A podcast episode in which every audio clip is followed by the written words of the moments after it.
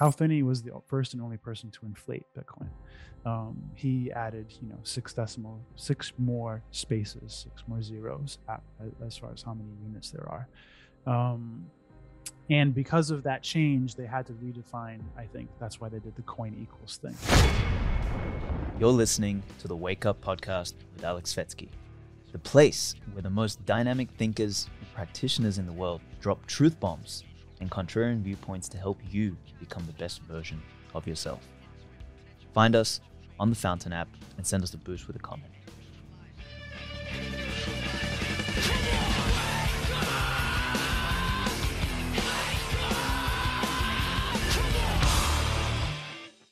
You're tuning in to the Wake Up Podcast.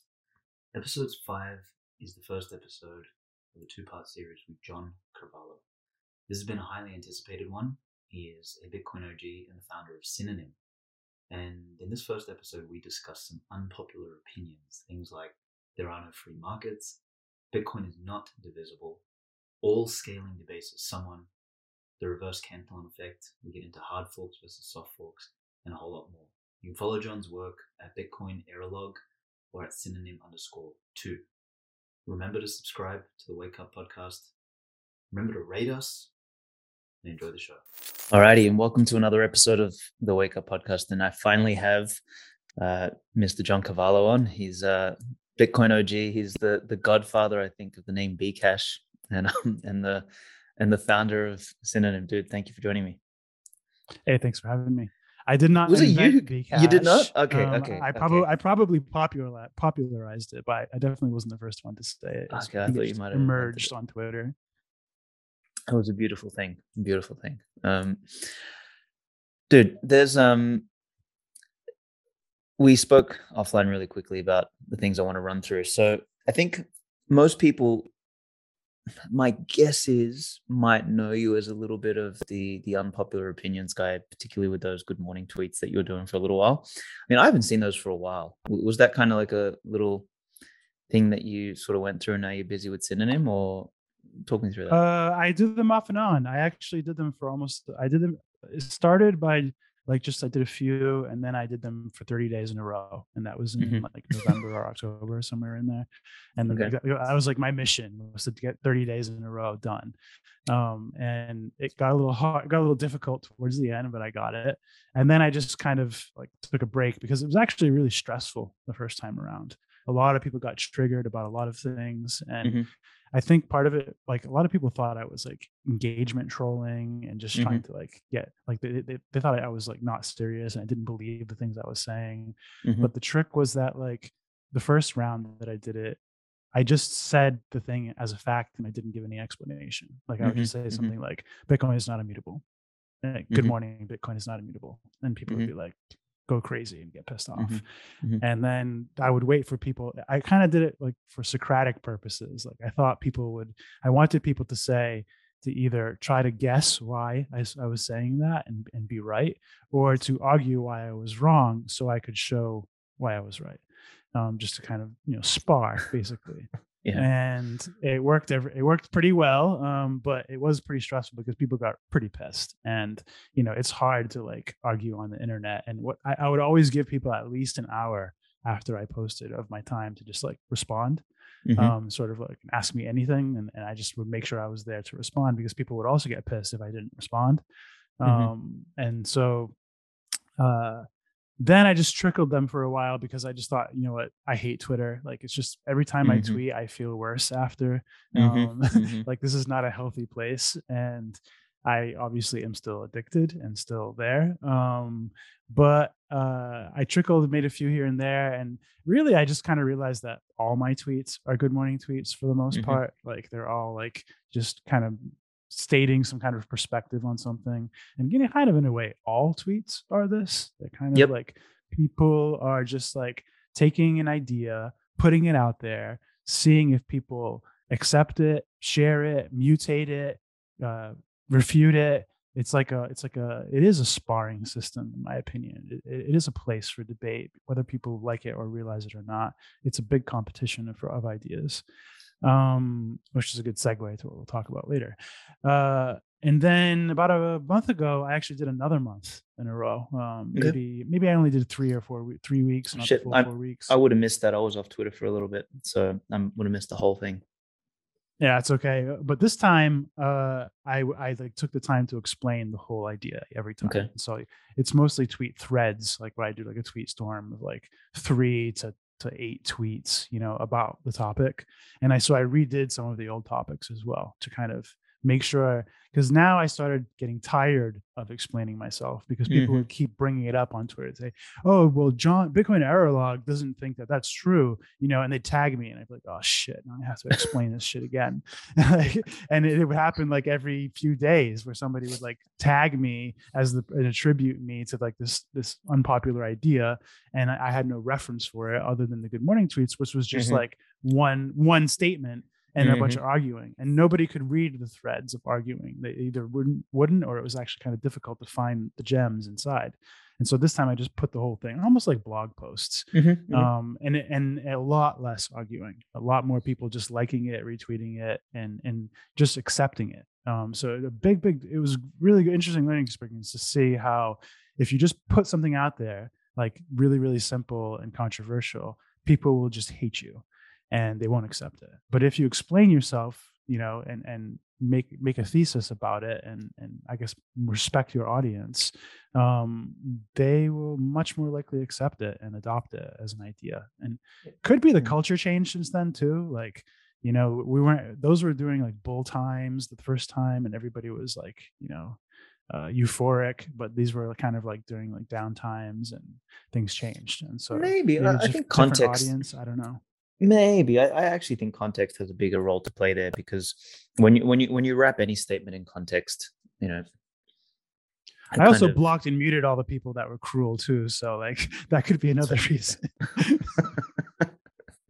I think I think Beautyon's probably the most like liberal blocker in the world, and then like followed by Safety. yeah, I, I we intentionally don't talk to each other. I've never spoken to him in like years, but I think we both realized that like we can't talk to each other. Like if we, we we we've tried to interact a little bit on Twitter, and it's like neither of us is ever going to back down. And so I respect his perspective, and so I leave him alone. And I think he's doing the same thing.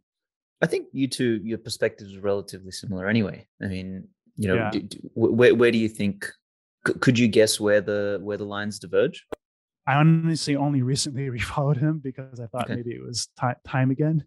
Um, Enough time had passed. But if I remember, he's a little more extremist in on some things and not nuanced on some things. Mhm, mhm. Whereas you know, like I I am a little more abstract about some Mhm. things and more Mhm. like I don't want to say rational because I don't think he's irrational. I think that I just I try to be more abstract or or metaphysical about the way Mhm. I look at things, Mhm, mhm, whereas he's maybe more anarchist or or militant about his views. He's yeah, he's definitely anarchist and militant. Two words definitely come to mind um, about Beautyon. But I'm- Um, I'm speaking ignorantly. I, I haven't really followed him lately, so yeah. No, no, he's he's a fucking legend. I I really respect him. There's um, you know, he's one of those people who I mean, I'm kind of place him in the same camp as you know you and Francis, who are like kind of early Bitcoiners who who who understood it without like because I feel like a lot of the early class of Bitcoin people, you know, turned into basically copies of Eric Voorhees, and they just went down the the shitcoin rabbit hole because it was it was easy, and then just something to me about an individual's character like and, and eric is one of those people who like he genuinely understood fucking bitcoin. He wasn't stupid like he fucking got it. But what was it about his character as a human being that you know makes him sit there and try and do mental gymnastics to justify his shitcoinery as something moral like it's it's really fucking weird and so i don't know I think there are two kinds of people, and I said this in a past podcast, but it's relevant here. Um, there are people who want to like produce and contribute and be a part of society and make the world a better place for the human race, you know, more adaptable, whatever. And there are people who exploit and they strictly only care about competing and they will compete at any cost. Um, and so I, I think he's an exploiter, and so I don't think he he's here to produce anything for people or serve you're not here to make a product or a service. He's here to exploit people, and I, and I think that's the core difference. I, I mean, I generally agree with that. I just feel like his early sentiments were different. I don't know. Um, but I mean, who am I? I, I? I don't know him personally, so I could be wrong on that. But it, but it seemed like He his was actually the first person I ever spoke to in Bitcoin. Really? Yeah. Okay. I D- I did- uh, I I I, th- I found Satoshi Dice and I I saw that he was selling a security, and I I DM'd him and I was like, "Can't couldn't you scam everybody with this? Like, isn't this kind of like it, don't you have like a loophole here where because you run the service and the security and it's gambling that you could just use all the money to to gamble and get all the profits? You either win by gambling or lose by gambling, and you get Mhm. benefit either way." And he was like, "Yes, technically that's true, but I have no." He's, he's like, "I will pay. I will pay Bitcoin to anyone that can give me a way to prove that I'm not doing that." That was his angle. That, that was the first the first Okay. conversation I had to Okay, interesting. All right, that brings a different light on things. Scam Mm. busting from moment one. From yeah, from day one. Fuck. Okay, that's a that's a really nice anecdote. Um, yeah, because I, I guess my early vision of him was that he was like a you know libertarian who you know actually gave a fuck about something, and you know Bitcoin's principles were what sort of drew him in, and, and maybe he's kind of like a halfway case. Who, who knows? Anyway. Yeah. Fuck Eric. This isn't a this isn't a podcast about Eric Voorhees. So what's let, let me let's go back to these unpopular opinions. So you started off with just the you know the the soundbite, then you went with these threads. So so maybe we can expand some of those into a discussion here uh, and uh, do that. So do you do you remember off the top of your head what some of them were that either triggered people the most or got the most praise that were you know I guess unpopular to give it that kind of yeah. Two immediate things come to mind. One is because we were talking about Eric Voorhees. I don't know if I did a good morning tweet about this one, but it is kind of a, an unpopular opinion slash theory of mine, which is I don't believe in free markets. I don't think they Mhm. exist. I don't think it's a real thing. Like I think markets are defined by their rules.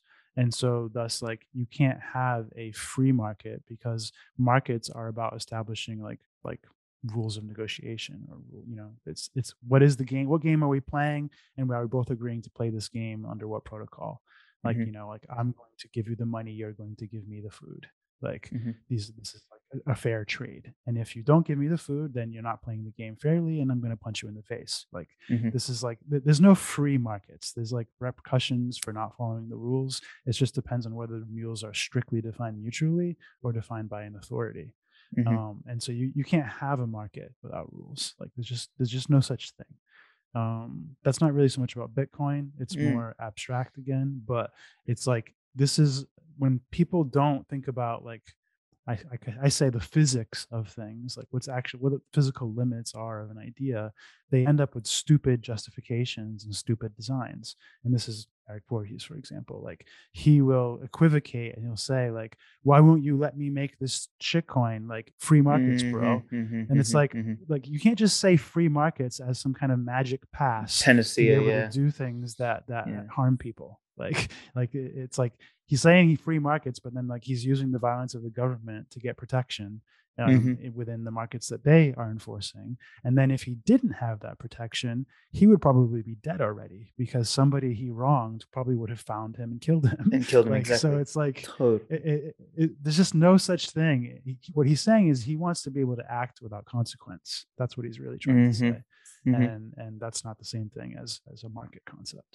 Anyway, um, the most controversial, I would say, and maybe there was probably one or two that had like more replies than this one, but this is the Mhm. one that keeps coming up over and over and over, and it's that Bitcoin is not divisible.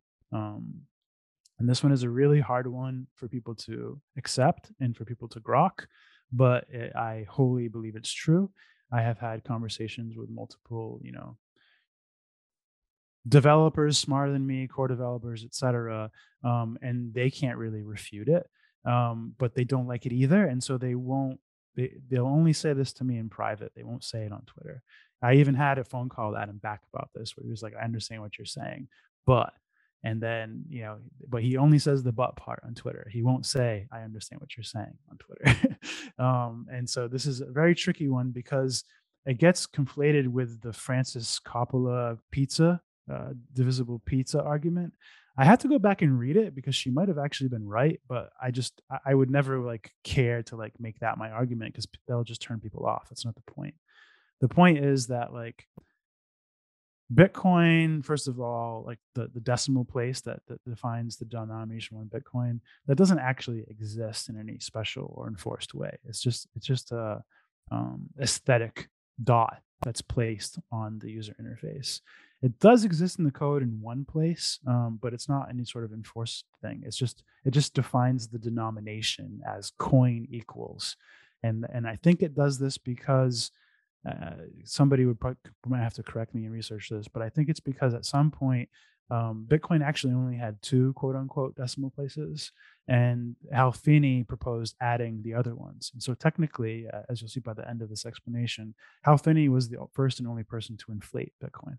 Um, he added, you know, six decimal, six more spaces, six more zeros at, as far as how many units there are.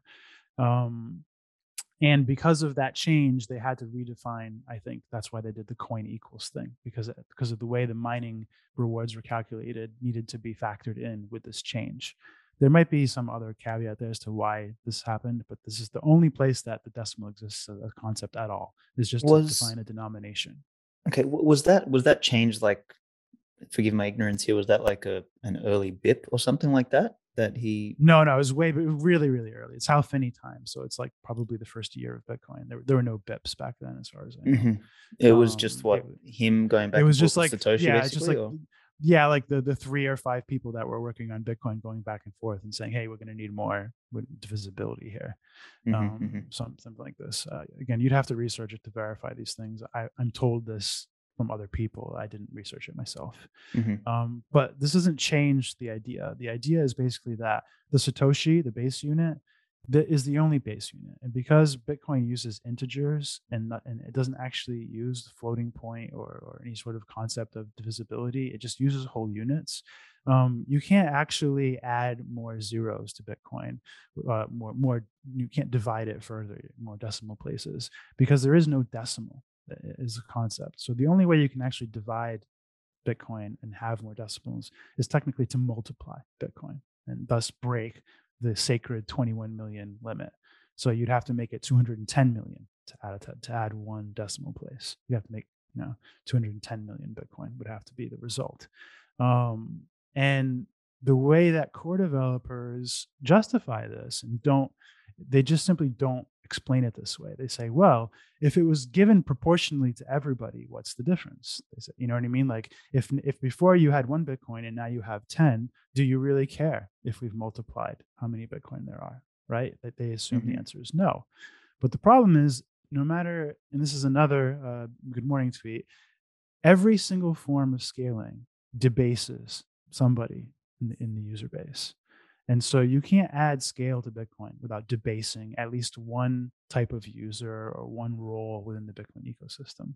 Um, and and basically these debasements are risks that you take in order to improve scale to get more users or more throughput so more transactions or more users and that's kind of the gamble that you take every time you change bitcoin and every time you scale bitcoin like for example if you raise the block size you have more overhead and you have more expense to running bitcoin and you have more cost to having a server and thus you make a certain you, you basically eliminate the lowest level of the poor from being able to say start a business on bitcoin or run their own node etc um, but the trade-off is that you get to have more transactions and you get to have more mining fees. You, get, you know, you get to have more throughput.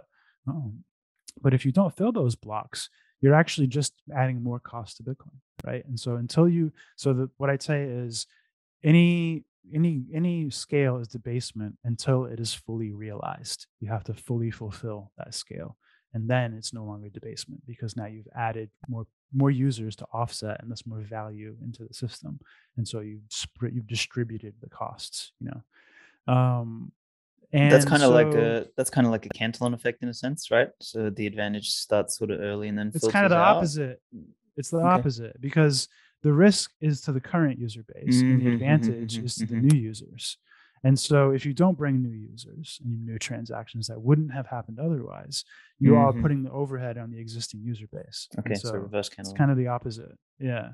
Um, and and it's and just in general, every change to Bitcoin is a risk. So there, it's always the current user base that's taking the risk, not not any potential ones. The potential ones aren't Bitcoiners.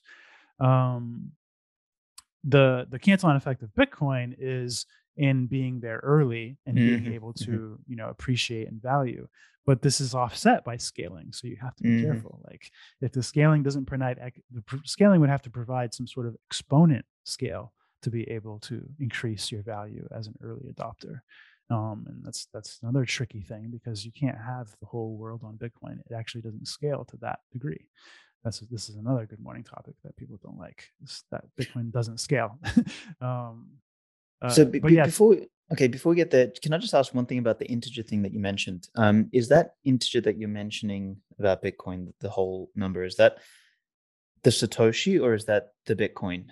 That is the whole. It's in other words, the, the the the system. What the system enforces, what the protocol enforces, is the total quantity of integers. It says mm-hmm. there can only be 2.1 quadrillion units. Okay, cool. So that's, that's the that's full number. okay.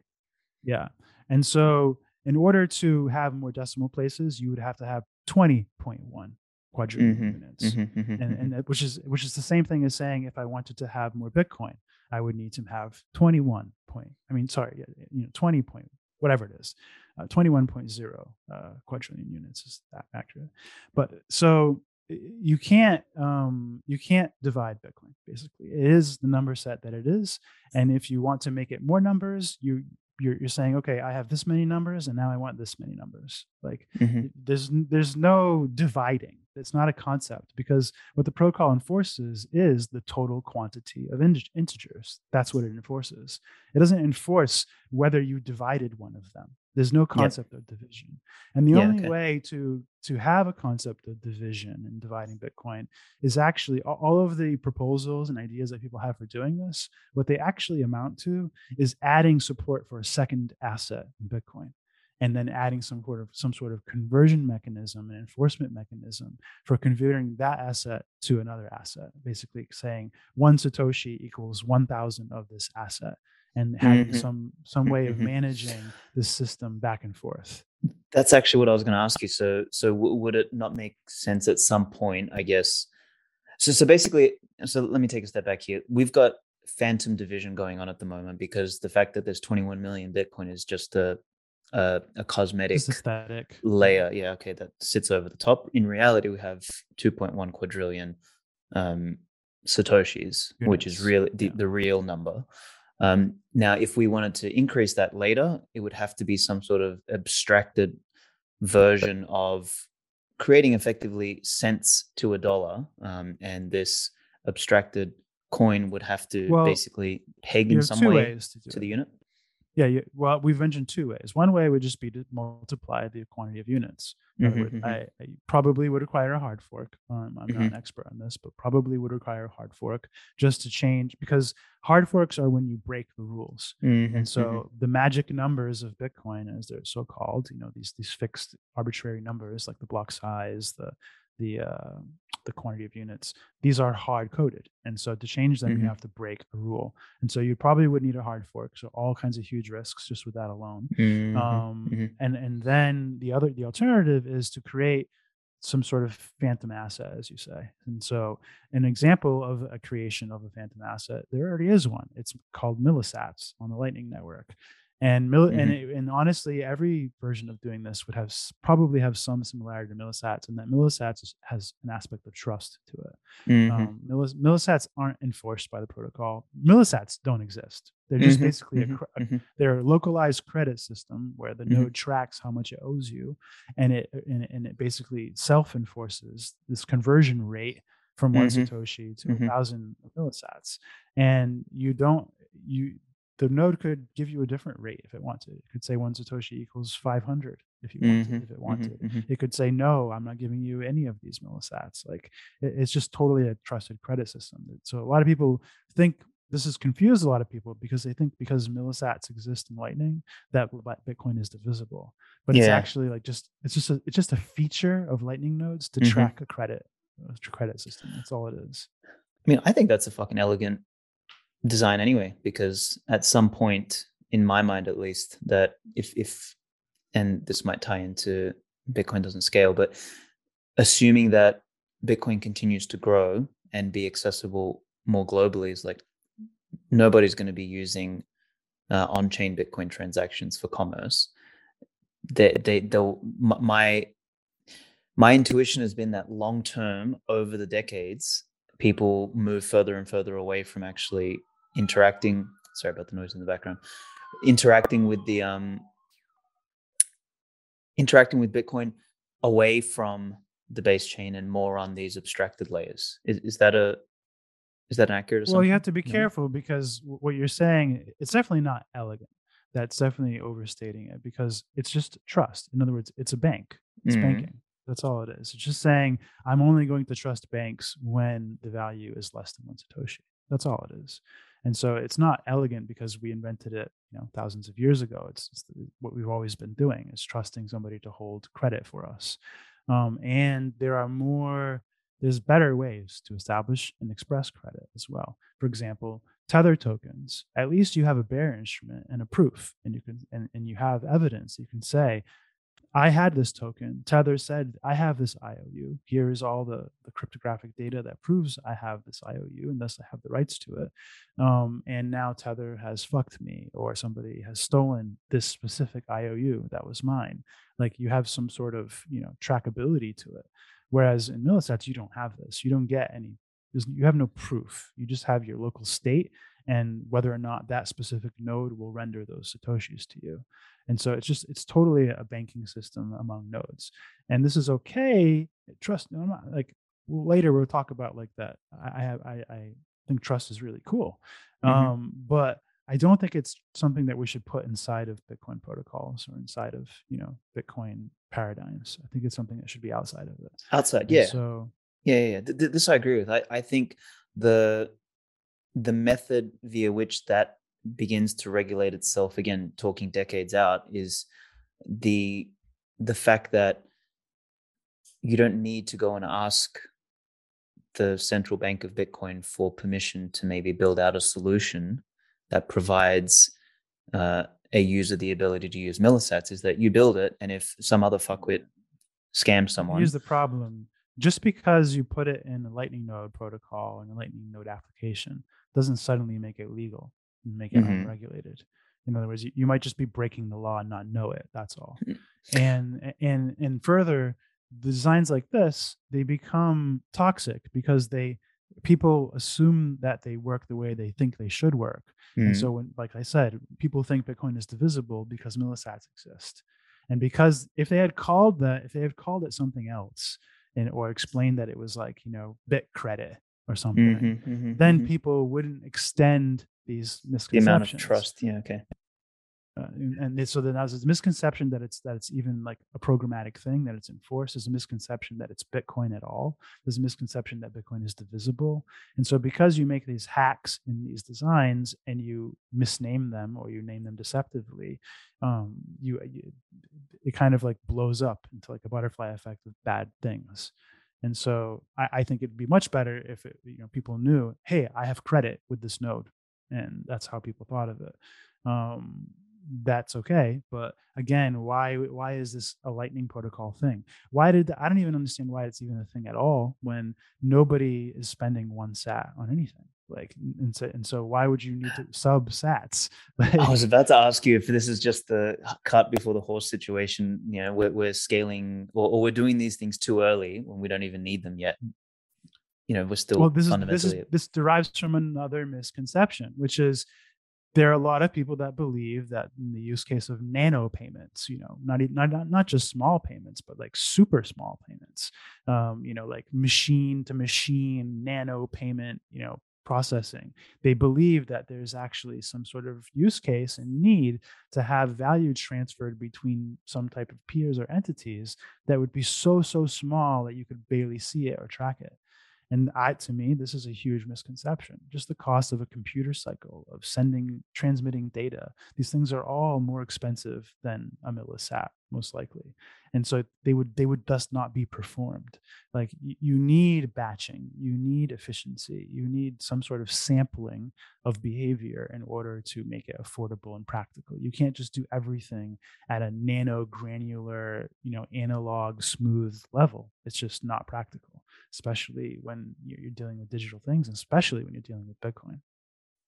Yeah, I mean that makes perfect sense to me. Okay, so I think that's um that is you know perfectly logical for me. So let, us let's, let's go back to um, all scaling debases someone. So we spoke about this kind of reverse Cantillon effect in some sense. You know, the current holders take on the risk until something happens. So, can we dig a little bit further into that? What What do you mean by debasement in that statement specifically? So, a lot of the the Good Morning tweets are meant to be like principles or axioms. Like they're meant to be. This is a dynamic that's present in Bitcoin, and you need to you need to respect this dynamic when you're making decisions about proposals in Bitcoin, about how you use Bitcoin, about your plans for you know Bitcoin in your in your business, whatever. Because most people are always looking for the bright and sunny side. They want to hear whatever will pump their bags. And so you, you have to you, you can't properly evaluate something unless you think about what the trade-offs are. And that's basically what the message is. It's that everything is trade-offs. That's that's that's the message. And and particularly when it comes to scaling Bitcoin, because Bitcoin does not scale by design. Every single user is supposed to be running a node, and every that means every single user is supposed to be affected by every single thing. And if that's true, that means every time you make me do something more than I used to do, it's going to cost me more, however abstractly or fractionally or whatever. And so, for example, adding Lightning debased miners. And so that means that now miners have less access to fees because the blocks aren't full. Now, for generally, users think this is good because they don't want Bitcoin to be expensive. Nobody wants, you know, transactions to cost five hundred dollars, but they also want their security to be in place, right? And so they also want um, it to be very difficult for people to change the ledger. And that, that's what I mean by security, by the way, which is that it, miners don't secure Bitcoin. Miners are there to, to submit new blocks with valid transactions inside. It's nodes that secure Bitcoin in the difficulty algorithm. And the only way the difficulty goes algorithm goes up or stays high is if miners are submitting new valid blocks. And so nodes have to define the blocks and define what miners are. And we have to make sure that we have enough miners in place to keep the difficulty algorithm at, at a high number, high enough number. Um, because otherwise miners will submit invalid blocks or there'll be inconsistency in blocks or we'll have rollbacks we'll basically have less of the probable the probable aspect of um, finality and so because that's another thing is bitcoin transactions never truly settle. They're they're just probably final, you know.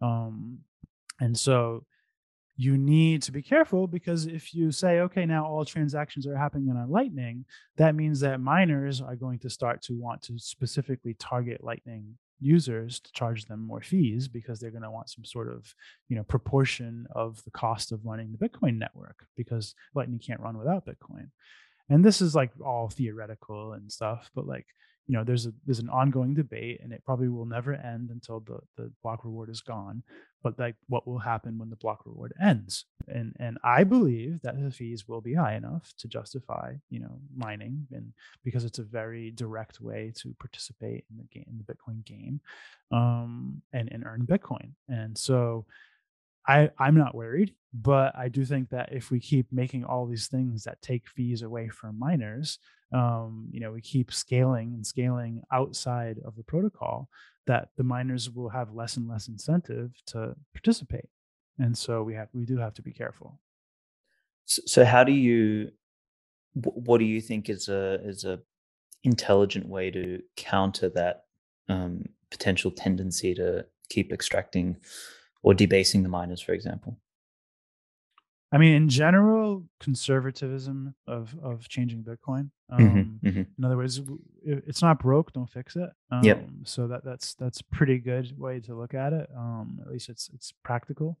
Um, maybe more elaborate, I would say, be very careful with um, particularly things like scaling off chain, with um, adding new features that compress transactions somehow, um, adding new features that somehow add more users but not to the base layer.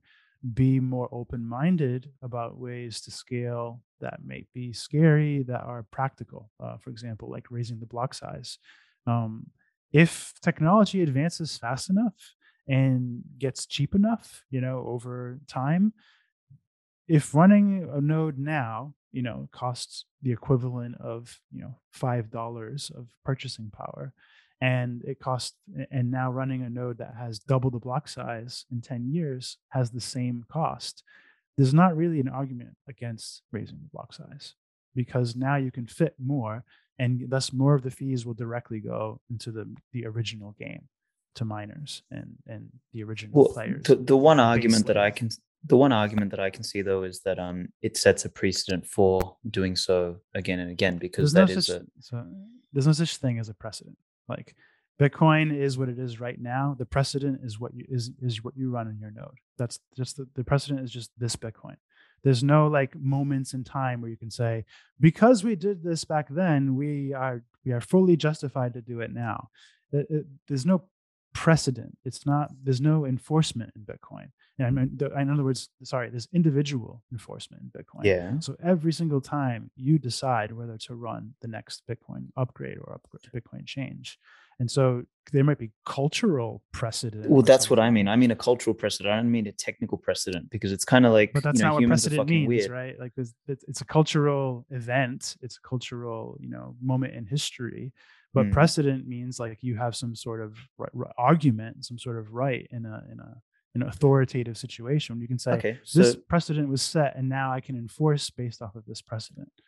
Fair. Okay, so I mean cultural precedent in that sense, um, because that I think is actually dangerous. Because in in some senses, Bitcoin is a is a cultural thing, right? It's something that these you know you have these people who are node operators who uh, have to make that decision, and part of their own decision making calculus is, well, if we did it before, why don't we just do it again?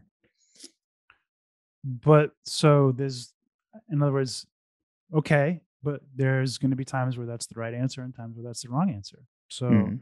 what are you what are you going to do? You're going to say well this precedent has been set. We can no longer do this even if it's the right answer. Like eh, you can't make decisions that way. Like you- that's not rational so if, if raising the block size right now is a bad idea it doesn't mean it will be a good idea. I mean it will be a bad idea in, in five years. Like things change. The, the the the future is not predictable.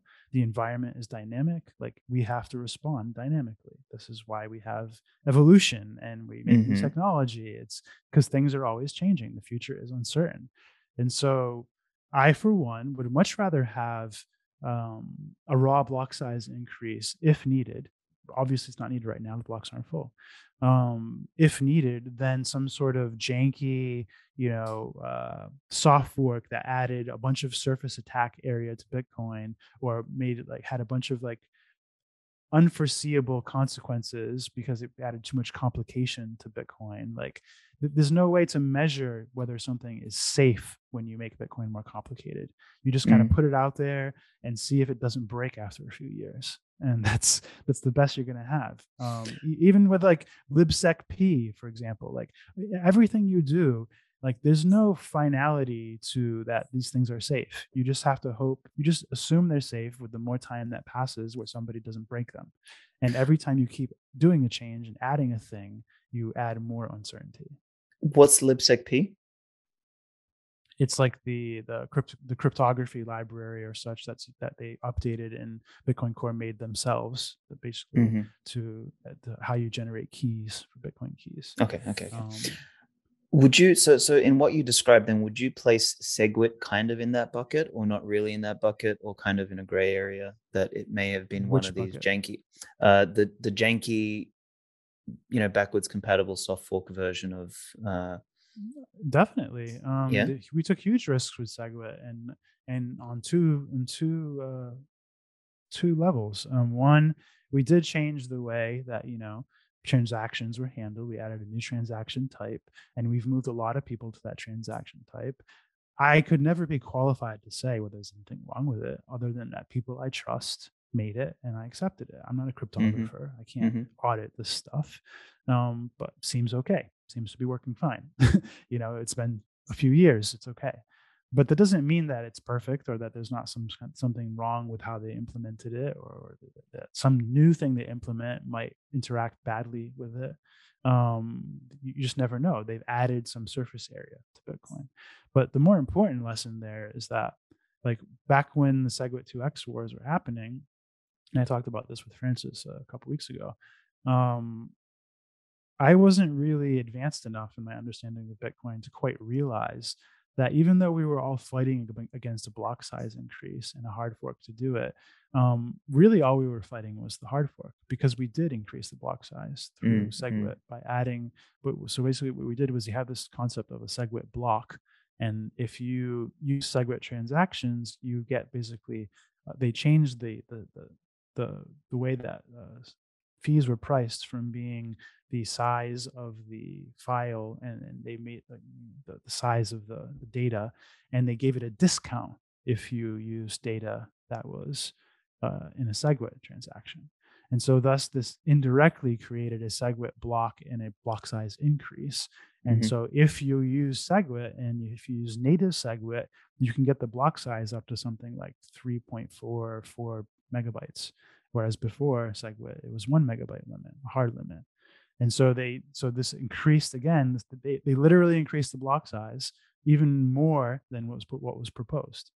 And Mhm. so uh, I didn't really realize that. Like some people were saying that it's technically a block size increase, but I just assumed that it was some sort of magic that like, okay, yeah, we'll get more transactions in there, but they're actually smaller. So it's like effectively a block size increase. You know, like I didn't really realize it was literally a block size increase.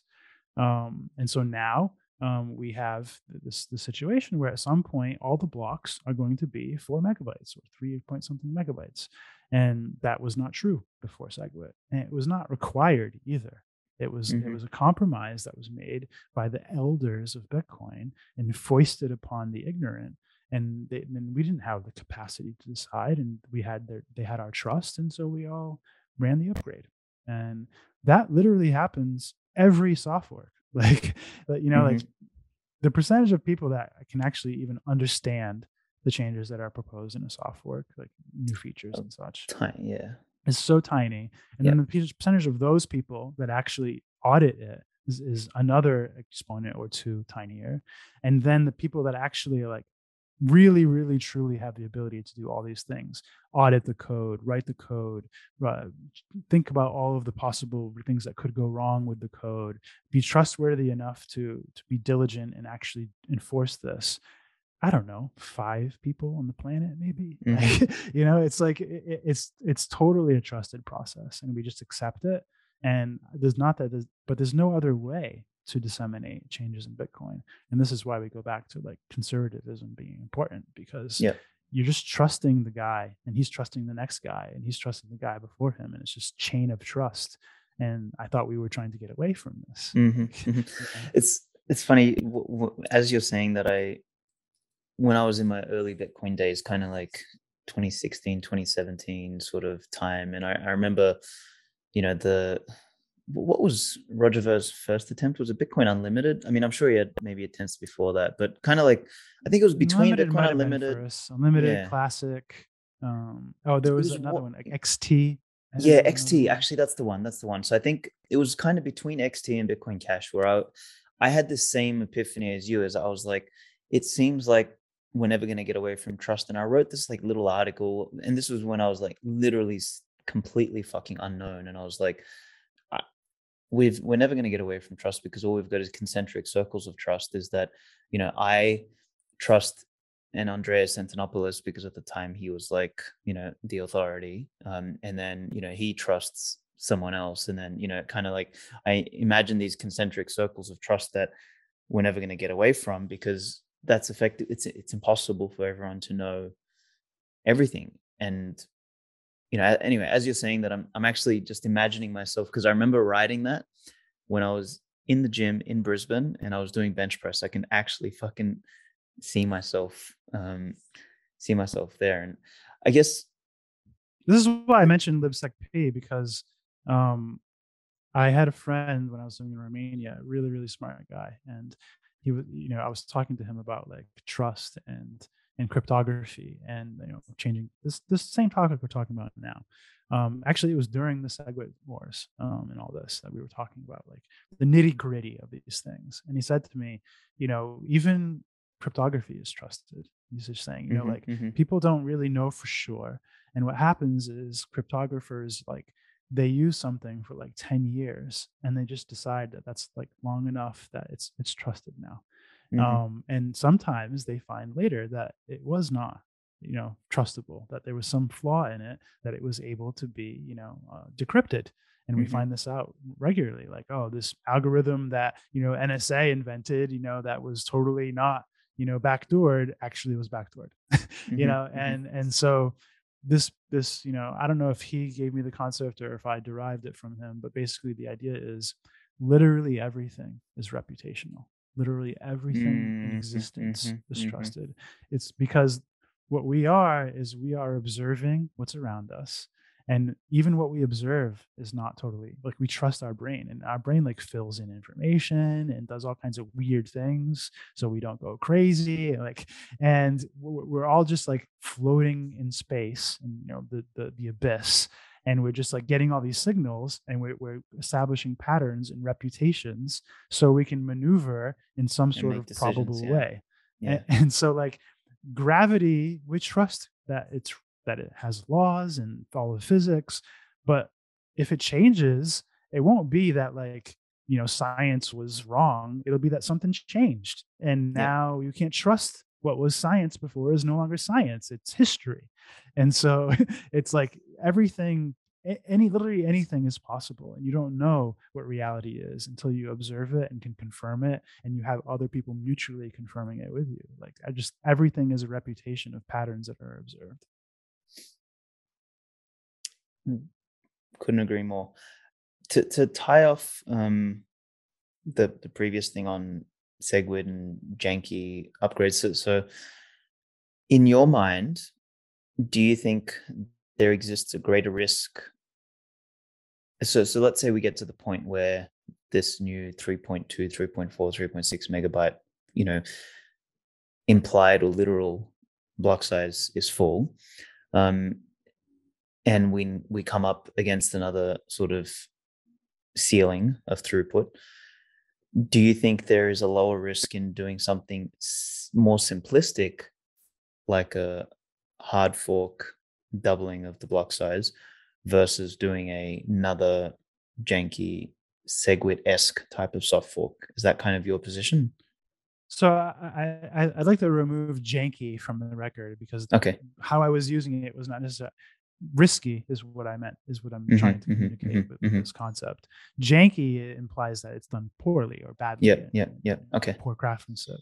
Um, so I, I, think that the people that made Segwit are talented, you know, developers and engineers. And so I, I would say risky is, is what we're talking about. Um, and I would say, like, for example, like Luke Jr. or Luke Dashjr has a uh, uh, reputation for being able to being able to figure out how to do things as soft forks. Mm. And so, you know, we have the we do have these kind of wizards, you know, at the helm here, um, and we do trust them, but they are kind of wizards sometimes. And yeah. so, people like GMax, people like uh, like Luke, like they often find figure out that there are ways around the hard limits of Bitcoin, often. Um, but that doesn't mean there always will be. But we do know that there is block size. Like we could just change the weighting, and we could have more SegWit blocks. There's, there's got to be more ways to increase block size without hard forking. So okay. that's been discovered. Mm-hmm. Um, whether you could do the same thing with the quantity of Bitcoin or the quantity of UTXOs or the amount yeah. of users per UTXO, these remain to be discovered, or maybe they're impossible. Um, but that is the real issue: is if we if the blocks become full and it's deemed too dangerous to make them any bigger for some reason um, then what do we do? Uh, well, I would say leave them full for a while. Let let's let's see what load lightning can take Mhm. off and see how that Mhm. how, how that affects things by then we'll probably have more types of more lightnings and more other things probably of different ways of abstracting you know more transactions into or compressing transactions into utxos um, let's let's lean on those and see where it goes but even those will have limits because Mhm. you need to make an on-chain transaction to make a lightning channel and if the blocks are full that becomes less reliable and less dependable because you Mhm. might not be able to close your transaction when you want to or you might Mhm. be able not be able to easily enforce the closing of your channel and so the, the, these states are tricky um, Yep.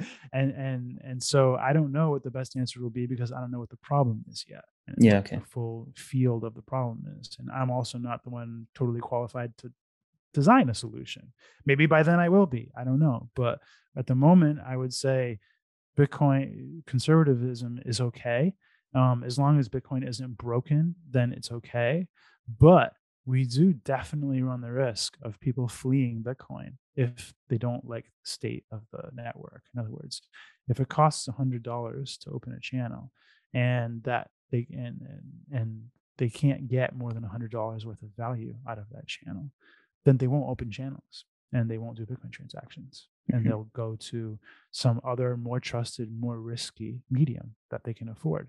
And so this is this is like a big fork of philosophy between bitcoin people is there are some people that believe that some people will have to use custodial bitcoin that, that they, they will have to use they, there'll be second class citizens essentially. There'll be people who hold their own keys and there'll be people who have, hold ious um, this is already popular. Um, many many people most people that have bitcoin hold them as ious um, so that trend probably will continue or maybe it won't you know i don't know. We'll see. It depends how trustworthy the people holding the bitcoin are you know uh, over time but i don't like that path because i just feel like what's going to happen is like if we still have authority and we still have custody and the majority of people under custody we'll have the majority of people able to be treated as slaves and, and censored and you know controlled.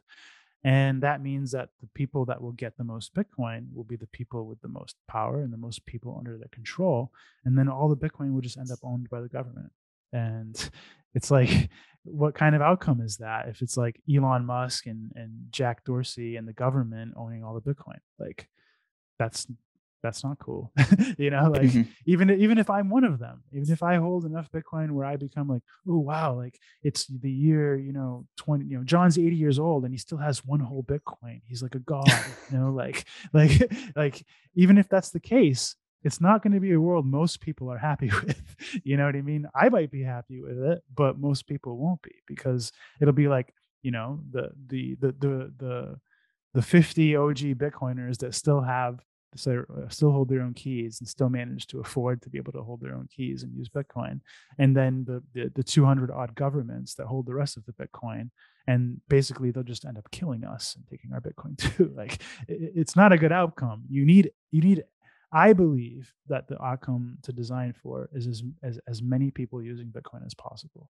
The more people use it the more valuable it is. And and i won't say at any cost or at any stakes but I will say that is definitely needs to be our north star, and we need to be constantly striving for it. Hmm. on on the government owning and holding the Bitcoin piece, I've I've been of the opinion that their capacity to um, custody themselves is precarious because of the nature of Bitcoin custody. It's it's it gets quite complex when you have multiple hands in the fucking in the jar and you know you have to kind of create a process. I mean it's hard enough for a bloody company to do it, let alone a a, a large institution like a government, which is generally run by morons. So I think it's a problem they already deal with. Um, you know, somebody has to have the key to the gun case. Somebody has to Mm. sign the check. Somebody has to be the contact point for, you know, to approve shooting a missile like there's there's a process to approvals and authority and they've had to deal with it for a long time. There's certainly deception within and they probably have to deal with it but that's what violence is for. That's this is what they leverage. They leverage their ability to coordinate violence Mm. and you can't escape violence with a key like with, a- with, a, with a private key like that doesn't protect you from violence. Doesn't yeah doesn't protect you from violence but um it also um violence doesn't i guess in some ways it manages incompetence perhaps but you know like i guess co- incompetence and complexity are hard to you know manage with violence and, and i feel like that's um you know that that's something that at least individuals have in their corner with the advent of bitcoin is that it is much harder as an sorry it is much easier as an individual to custody. Yeah, this is another cultural thing I don't really agree with about Bitcoin, Bitcoiners is we all think we're all fucking geniuses because we discovered Bitcoin before somebody else, Mm. and that's just not true. Like running a node is fucking easy. Understanding how to hold a seed is fucking easy. Understanding multi sig is easy. Like you just have to actually care, and that's it Mhm. there are going to be millions of people that understand this stuff and can deal with it. So I don't think incompetence is, is a real thing. I don't think I don't like this idea that you know, like my grandmother is a monkey and she can't like hold her own fork. Like it, it's, it, I actually have an article I wrote about this. Um, you know, it's the the grandma's razor fallacy. It's like just basically like everybody like likes to pretend like oh my my grandmother can't use it it's not it's not good you know it's too hard for my grandmother it's not good it's like people just say this because like they think people are idiots and people are monkeys and that they're geniuses. It's a very like strange concept to think that you are so much more exceptional than most people. It's it's true to some degree but it's not but this is mm. done this is dunning kruger stuff. Like it's mostly not true. It's mm-hmm. it's most like the amount of people that are truly special is like a very small percentage. And for and, and in bitcoin it's like most people in bitcoin think they are at this you know? Totally totally. That that's that's kind of not my not my position. My, my position is more about um in general individuals have an advantage over any form of group with respect to custody. Would you is, is that a statement you'd agree with or no? Oh I, I see what you mean i thought you meant something else I, know in in the way I thought first thought you meant, I would say no way. Um, a group is always going to squash an individual. Um, but as far as like securing Bitcoin as a group, yeah, I mean you, you can only make a multi-sig so big before it becomes impractical. Um, but you can certainly gate things and have time locks and have different ways of you know gating the access and and and you know but these are like i said these are problems that they always have. It's not bitcoin didn't bring this problem to them. Bitcoin digitized the ability to manage this problem. Mhm, mhm. um, it, it probably made this problem more manageable in some cases. Like you know you could have cryptography uh, involved with anything to do with value if you wanted. Whereas before i might be able to like wipe out the the you know the, the the fbi bank account if i act maliciously you know what i mean? And the only consequence is that i go to jail for the rest of my life or, or they kill me. Um, whereas now they can make it so i can't do this at all unless uh, somebody commiserates or, or you know conspires with me. Um, like you need literal digital you know participation and so in some ways it could be better in some ways it could be worse i don't know but it's not a new problem. They have to Mm. deal somebody has to hold the key to the safe somebody has to you know administer things already. Yeah it's a I don't know, somebody has to watch over the gold you know like this it's just everything is physical in the end. Everything is physical it's just that you know most things physical like you know those watching over the gold it's, it's very hard to sneak away with fucking a little bit of gold um or or a billion dollars worth of gold. It's you know the yeah i, I just feel like they're um but it's hard to sneak away with a billion dollars in bitcoin too like because it the is. transaction is is public you see it on chain and now where are you're going to spend that bitcoin? They can track where you spend it like Mm, mm. it's there's there's a lot of uh a lot of nuance here. There there is a lot of nuance. It's kind of like the the the gaps and they'll still put you in jail forever and they'll still kill you. Like you you still have to escape your human body you know what i Mhm. mean? Even if you do manage to steal the bitcoin like you still have to face the consequences. Unless you're a revolutionary who's willing to go down and you delete the private key and then you get shot and you take the whole Sure, fucking system down. Yeah um then then they probably have the bitcoin divvied up or something you know I- I, don't think i don't think we should spend our time designing how the government can safely hold bitcoin though um what's your what's your position on jeremy rubin's push for the stuff he wants to do Um, if you don't already know, I am notoriously the first person against CTV and the longest standing person against CTV. I've been against it for years. Um, I do not trust Jeremy, and that's Mhm. the biggest reason that I'm Mhm. against it. But all of the other reasons, you know, that we discussed, just as a value, I'm conservative. I Mhm, don't think Bitcoin is a place for features. I think you know if if if uh, he were proposing something that were practical and simple, just for outright scaling Bitcoin or, or adding more users and not trying to make something that is ultimately like a hackathon project. mhm, Um, and his his arguments are like nobody is against it, nobody has found a flaw in it, so add it. But it's like also nobody asked for it, and also nobody Mhm. needs it. Like, and so why why add it? Like, why would I want to add this this complication to Bitcoin if I don't personally have a use case for it? And I don't. Um, but more importantly, just you get a feel for these things and and like you know i've been in bitcoin since 2012 and i've seen jeremy before. Like i've seen like hearn i saw gavin. Like these are all the same kind of people. You can't tell Mhm, if they're mhm. spooks. You can't tell if they're stupid. You can't tell if they're evil. You just can't tell because but what you can tell is you can see their tells. Like you can this you can tell. Like you can see this person is aggressively pushing something that is not actually no imperative. Like it's just Mhm. this person is injecting himself into conversations where nobody asked him. He's- he's like he's trying to you know just just general aggression. You know he tried to inject ctv during the taproot activation and he was like annoying vlad vanderland and like other people and and, and he had like he was already starting to assemble a legion of other people that were of questionable trust and he has like always kind of been this guy like suggesting things like he suggested the Binance rollback when they lost some Bitcoin. I don't know if you remember that, but he Really? always has these. Just that? Yeah, mm-hmm. Okay. yeah, yeah. He like advised them. He was like, "Here's how you could do it" on on Twitter, and he made this thread about how they could like bribe miners to roll back the chain to get their money back, and then they get. In other words, it would cost them less to do this, and it was like he just always he wants to remove dust limits and things like that. He just always wants to do these things that you could say are controversial, but really they're just like they're disruptive and they're risky and there's just it's just the wrong person to be tinkering with Bitcoin, in my opinion. Mhm. Um, I'll, I'll I'll I'll I'll balance this by saying I went to his hackathon in Austin and I thought he did a really good job and he's he's very well spoken and he seems to be a very intelligent person. I just think his motives for whatever they may be lie outside of Bitcoin. Mhm. Do you think it's kind of like the um, you know, the the and I don't know, Jeremy. I th- I think I was at that uh, hackathon as well, actually. Um,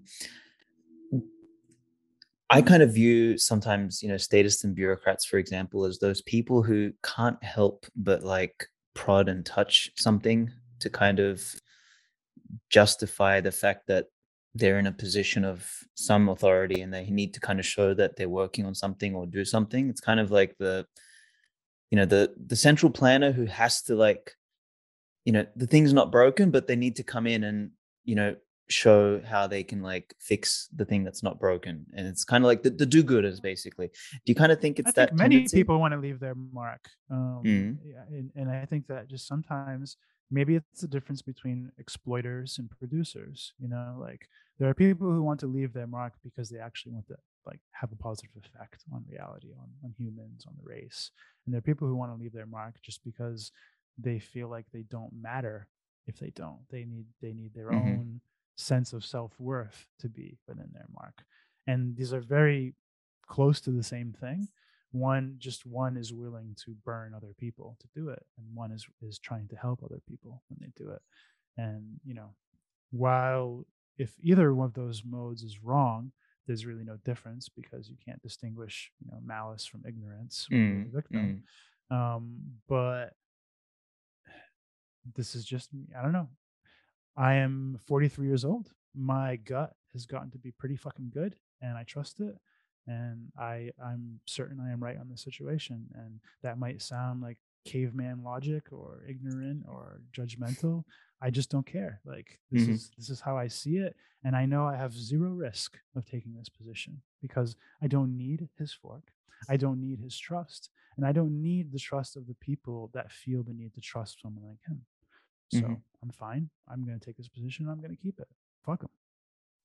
Yeah, I uh, thank you for that explanation. I, I I think I recall you mentioning something about him when we were at the um at the thing, but I but I wasn't sure of your position because I don't get mixed up in that shit. It's the the technicalities of these things are above my pay grade, but I subscribe to your position on conservatism. I, I actually think that to a large degree, like we shouldn't do anything else to Bitcoin. And I mean, your your position about adapting at some point when is needed, I, I- guess I can take that on board, but I don't know. I I still don't.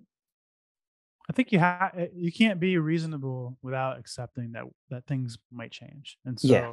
whenever whenever I talk this way, people say, "Oh, you believe in ossification? You think if we could just never change Bitcoin again?" It's like, no, that's not what I said. I just said like we should be like super super scared to change things. We should understand that every time we change something, it's an entirely trusted process. That every time we change something, we're probably that affects scale. We're probably debasing somebody and taking some kind of risk. Like there's just so many pitfalls in so many ways this could go wrong or unexpectedly that you should avoid it at all costs. It doesn't mean that you should never do it. It just means that if you are going to work on this type of thing, you should be prepared for your work to not get realized for 10 years. Like, like people, when, when it's time for your thing, it, then it might get added or it might be, we might be glad that you made it. But your, the time for your thing isn't when you're done making it.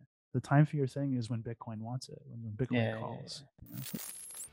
Thank you for listening to the Wake Up Podcast.